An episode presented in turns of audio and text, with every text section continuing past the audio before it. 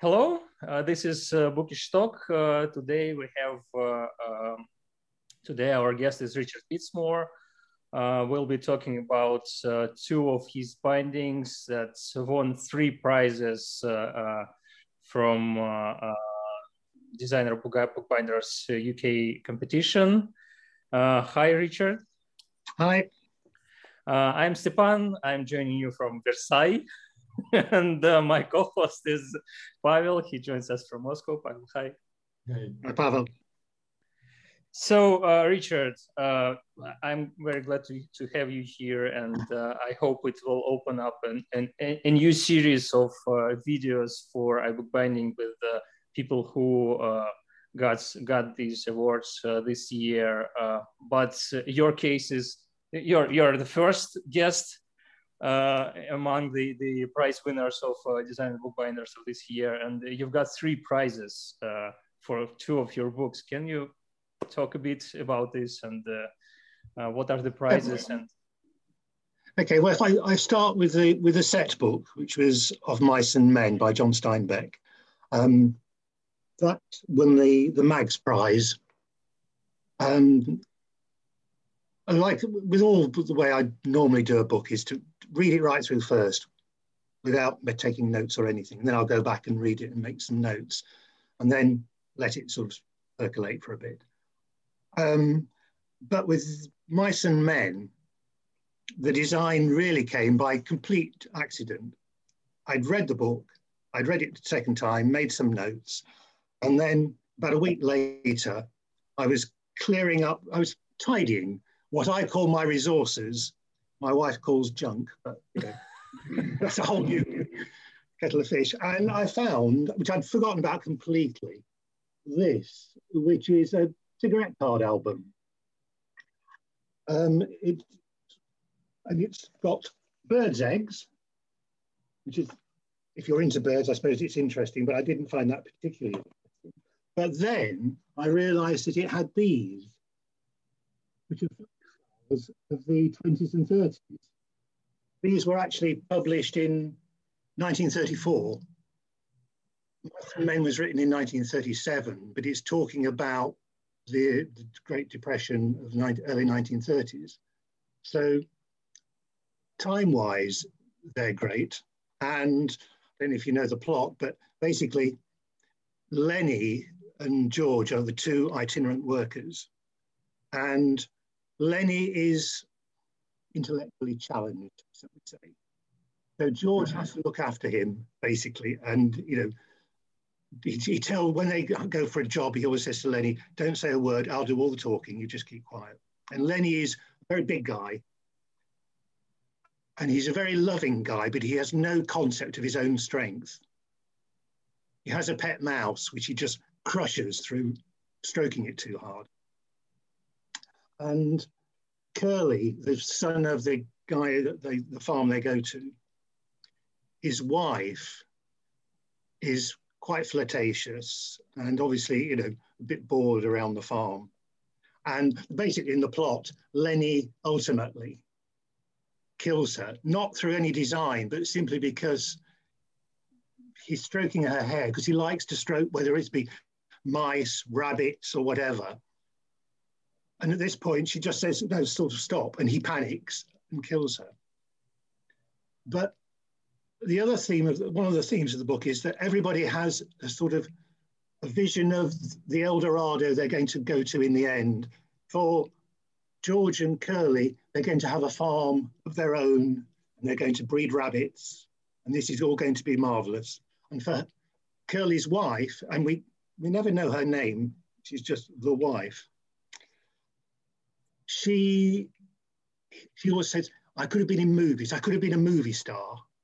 And this was this is her dream mm-hmm. that never becomes realized. So I decided then to base it around, in a way, her story about becoming a film star. So that gave me the idea of using the cigarette cards. And then once I'd gone down that route, I then thought, well, in that case, we're talking about rectangles basically. So my first sort of rough idea was like this. again was using some of the cards, but also playing cards because they feature quite a lot. Blue for denim for the workers, and then I, you know, a mouse and a rabbit. That idea didn't last very long. I, I should point at this out uh, at this stage that I'm not. It is I, when I'm doing a design, I can't just sit down and sketch something out. I'm not very good at it. I really have to usually do something practical, like sticking paper on other bits of paper. But is it is it your usual process that you switch uh, many different uh, uh, ideas of design, uh, or usually you are sort of finding something and going forward with it? Usually, I know it's it's usually first idea is usually completely wrong. It's usually about the third or fourth idea that I finally sort of hone it down. Okay. so and then so then I refined it somewhat more, and then I got rid of the mice and the rabbits, and decided to concentrate on faces. And then at this point, I was deciding, trying to decide what sort of structure to do. And I'd normally, my designs go right across the boards, but in this case, because they were sort of sectional, I decided to do a Bradel binding, which I hadn't really done before in any anger. So I made a maquette of the whole binding, which turned out to be this. It's just a, just a blank book so I've got quite a lot of blank notebooks at the moment, things I've tried out, but it did, and I've obviously haven't used the real cigarette cards because I'd only got one of the ones that I wanted to use. But it gave me an idea of the way I was going to go. And after that, I then finished up with the finished binding, which is this. That's that's interesting. So, uh, what are what are your plans for for the dummy uh, uh, version of the book and for the final version of the book? Do you have any plans? Well, the the final version, um, designer bookbinders are doing an online exhibition called DEF, Design Equals Function. Uh, I'm a licentiate of designer bookbinders, so I, this will be one of the books in that exhibition, coming to you shortly. Uh, the maquette I'll just keep as one of my notebooks for I do. I, you know, I keep notebooks all the time of ideas and sketches and things. Uh, you mentioned you are a licentiate of uh, designer bookbinders. Could you please tell us about your uh, uh your uh, your involvement with the organization? When did you join? Why did you join? What? Uh, how, how, do you see the the mission of designer bookbinders? What is it for you? and and what is this uh, licentiate status because i'm sure not not everyone knows yeah yes yes um, i'm unusual compared with quite a few people in that i took up bookbinding basically when i retired.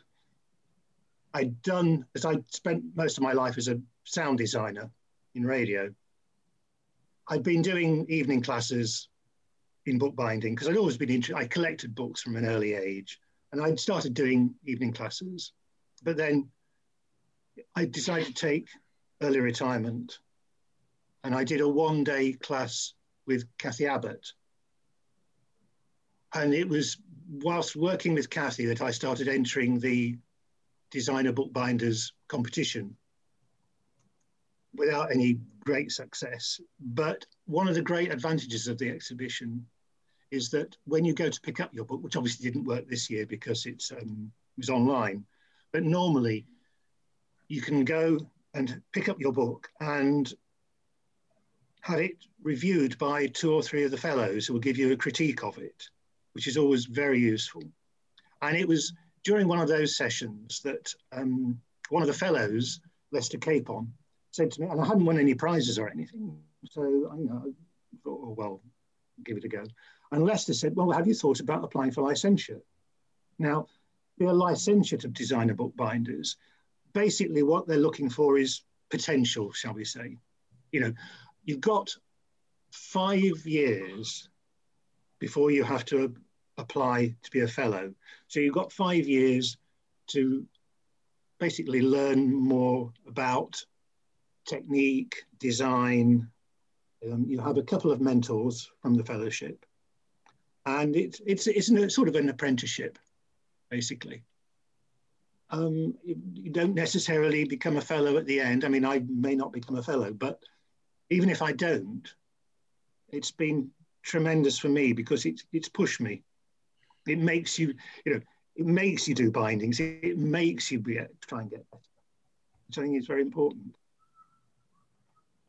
Okay, this this is an interesting perspective. So, uh, so it's more like it, it more like what it gives to you, uh, and not you know not not to the society or something like that. So. Well, I do. I, am, I mean, I do work for the society as well. I mean, I'm the copy editor of the new bookbinder, which is, and I also I'm this year I'm running London Craft Week, which is in October, where we have an ex, we're going to have an exhibition at Maggs Brothers, the um, London bookseller, and we're going to do workshops. So as part of licentiate, it also you also have to contribute to the society. Yeah, I, I didn't mean it as, as sort of an insult or something. I mean that no, uh, no, it, no, no, no. It, it, it, it really pushes you to to explore more and to experiment and to try something new and to widen your uh, you know yeah, absolutely. understanding of bookbinding. And this is very yeah. interesting because I I didn't really think about it in this in this way. And uh, well, this is great uh, that it works for you. So uh, mm. I'm really happy yeah, to, see, yeah, to hear that. And uh, on, on the other hand, it's uh, uh, something that we're trying to show with our podcast that uh, there is there is really no age for bookbinding. You can start doing making books when you are five. You can start making books as a student.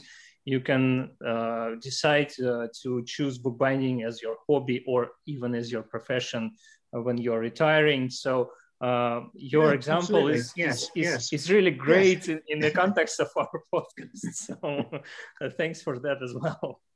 As long as my eyes hold out, I'll be all right. yeah. But actually, I'm very lucky because I'm short sighted. So if I take my glasses off, I can see very well when I'm doing minute work. Uh, speaking of hobbies and professions, uh, which is it for you? Uh, is it purely a hobby or has it become a source of it's become more it's not a hobby anymore.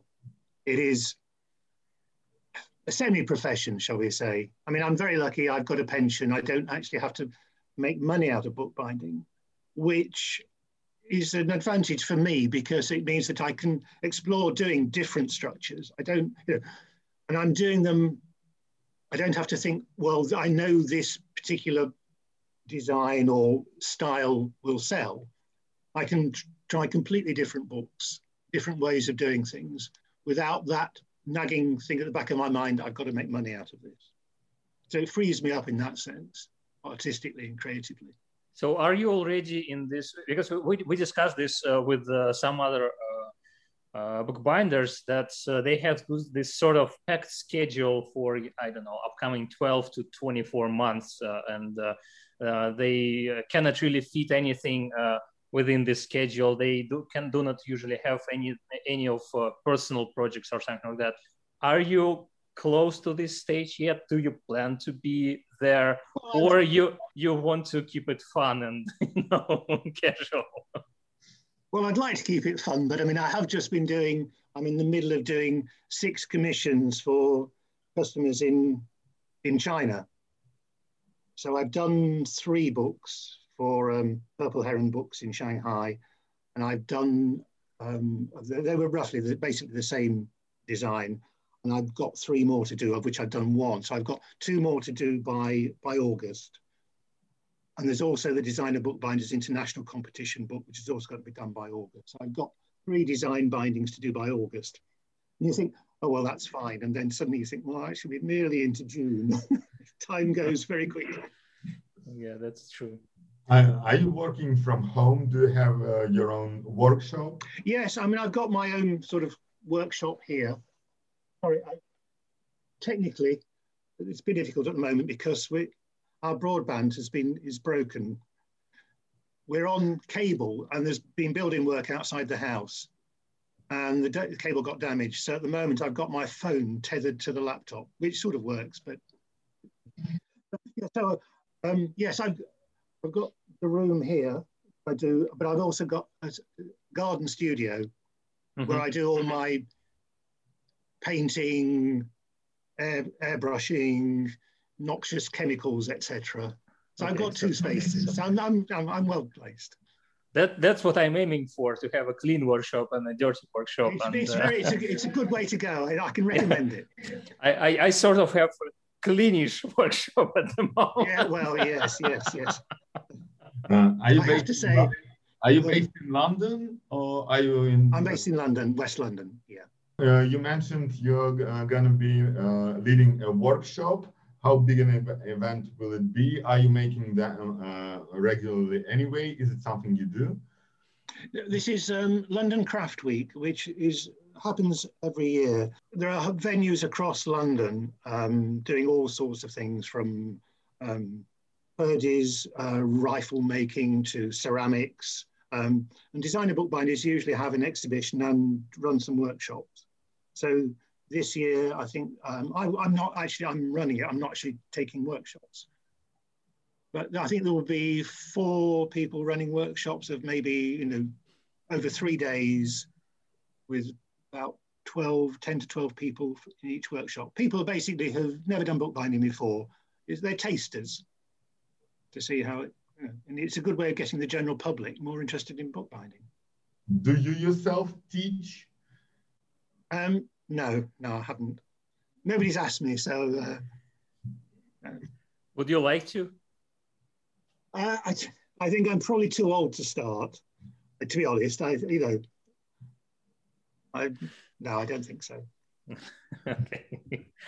Uh, so uh, should we maybe uh, move on to your second book? Uh, can yeah, could sure. you please tell us a bit about it and about the, the prizes it, it, it won? my second book um, is Hokusai, which I hope, I think Zoom doesn't like the the whiteness of the leather, but um, hope you can see that. So it's it's leather because uh, because yeah, that was one of my questions. I wasn't sure. It's um, I should explain that Hokusai is actually it's a poem by David burnett an English poet, with lino cuts by Hui Fang Li. So this book, I was completely, um, my design is based around those lino cuts. That was my, you know, that was my starting point. And this is the, structure is what's known as a Yamato Toji binding, Japanese binding, style binding which again, I'm a, I'm a Western binder doing a Japanese style, but equally, it's a Western poem about Japanese artist. So I thought, well, that's, it's, it's, fitting. Yeah. Yeah, yeah. And with this again, I made a maquette um, in cloth because actually the problem I did find with doing Hokusai is that basically this design is they'd be done in cloth or paper possibly but never leather in the traditional Japanese binding. And it was harder with the leather because uh, of the joints. I mean, it worked in the end, but I did have to do quite a bit of paring and getting the joints to work properly. But no, the, it's, it's alum tawed Goat, which it nearly got thrown out of the window several times because basically you turn around and by when you turn back again, it's got a bit of dirt on it or a bit of a smudge on it. It's you have to be very careful with it. And on the back. Did you succeed on your first run or uh, you, you, you, you had to, or did you have to redo it? as, as before, I made a maquette, which gave me, I mean, this is just one of the boards, but um, so basically, the lines were, were, fine, but I wasn't happy with this, which again is um, Mount Fuji, but with white leather and just sort of bits of airbrushing along the bottom, which was then when I, and also this is just white leather rather than alum tawed leather. And it's not actually dyed, it's, it's more of a sort of coating. So as soon as you try and pare it, the coating just sort of chips off it doesn't, the dye doesn't go penetrate the leather, which is why I then went to the alum tawed. And instead of the representational Mount Fuji, that was when I went to the, this is tooled, separate tools. You can see that in um, palladium. I'm doing quite a lot of tooling anyway, so it's always, you know, I enjoy gold and palladium tooling. So, you know, that's my fallback. I can't think of anything else. One of the prizes is one of the sort of most important prizes uh, uh, of all the competition, the Clothworkers, uh, the second Clothworkers prize. Uh, and uh, uh, so congratulations on that.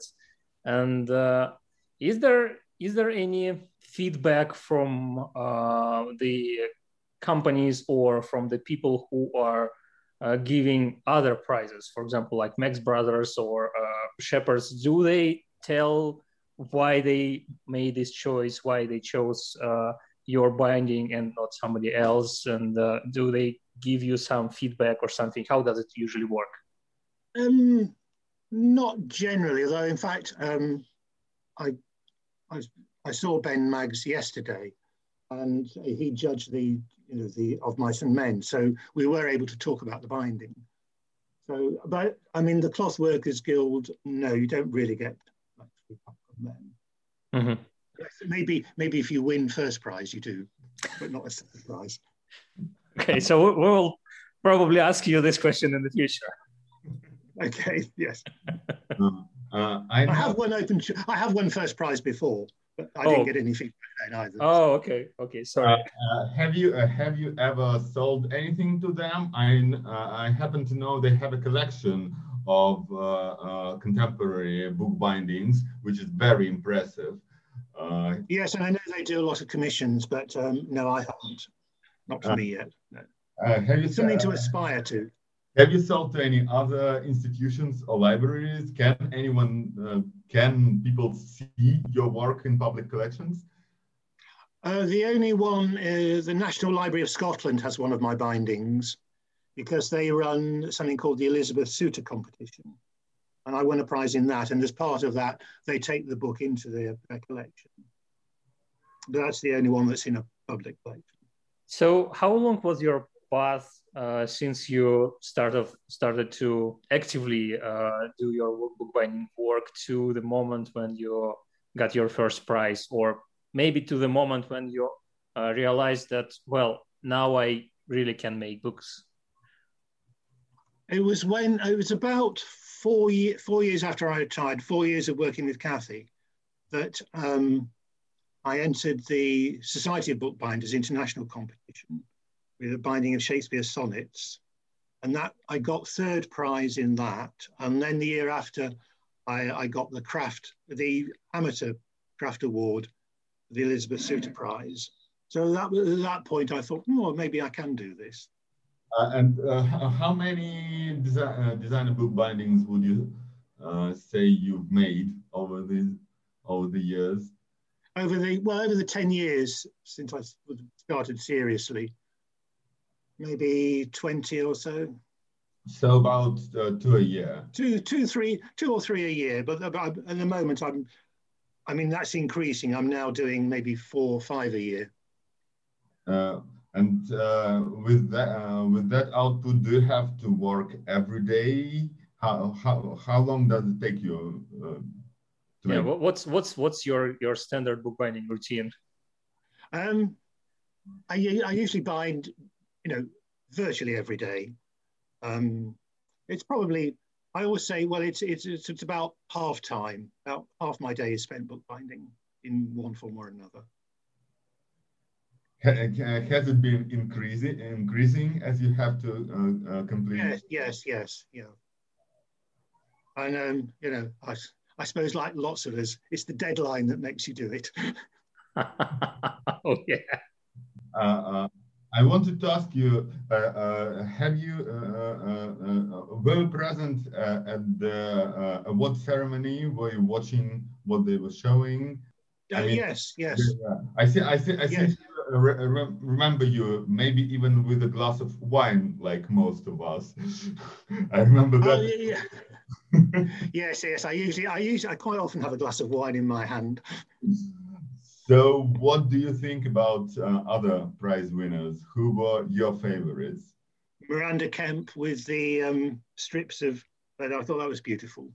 We, we really hope to talk uh, to Miranda maybe early in June uh, and discuss discuss. Yeah, well, I, I, hope you do. Yes, I think she's very interesting work. Yeah, I, I know it's it's a tough question because, uh, well, I'd have to uh, look at look again, and then I could remind myself. To be honest, I, my mind isn't working. First, first, yeah, first you usually need to remind, and then uh, you, you don't want to, you know, to talk about uh, some of people and to forget about others, and uh, well, yes, yes, Pavel. So yeah, so it's a trap. we have to ask yes, this question in advance. yeah. this is the lesson I've just learned. yeah, yeah, yeah, yeah. exactly.